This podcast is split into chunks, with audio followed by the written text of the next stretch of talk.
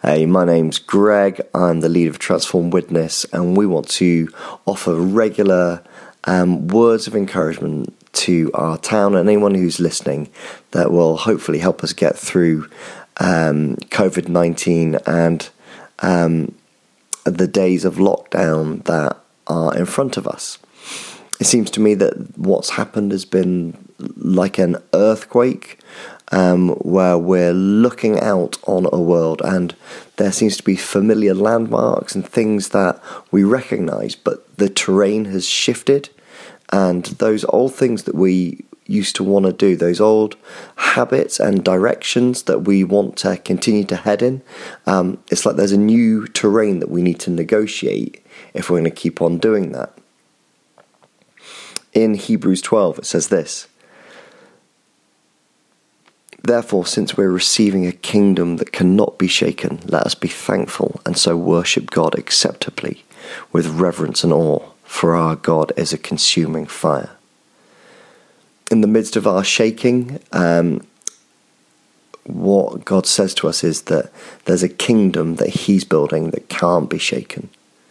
And in the midst of the shaking, the, the things that we've put false hope in, um, they get revealed and we get to come back to Him.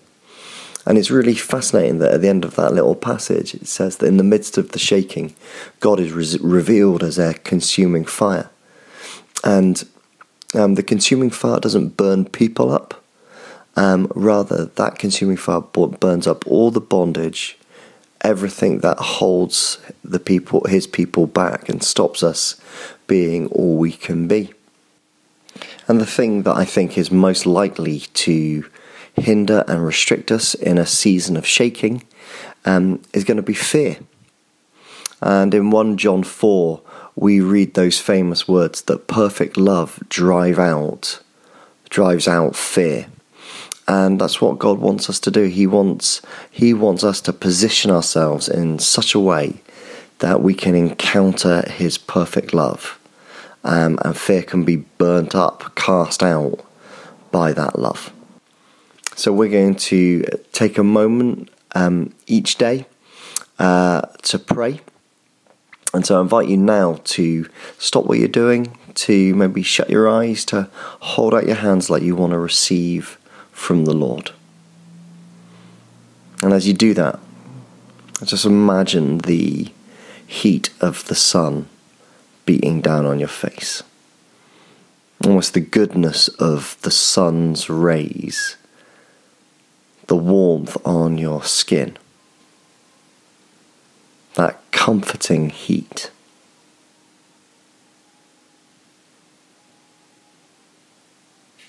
And pray, Lord, that we would know your love, fulfilling us, sustaining us in this season.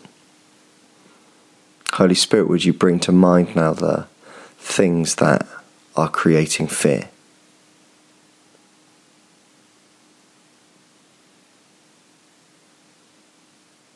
And as you capture those things in your mind's eye, imagine those same rays of light and energy that have been warming your skin, obliterating those fears. And we pray, Lord, that you would help us be a people of faith in this season. Strengthen us, we pray, to be all we can be. Amen.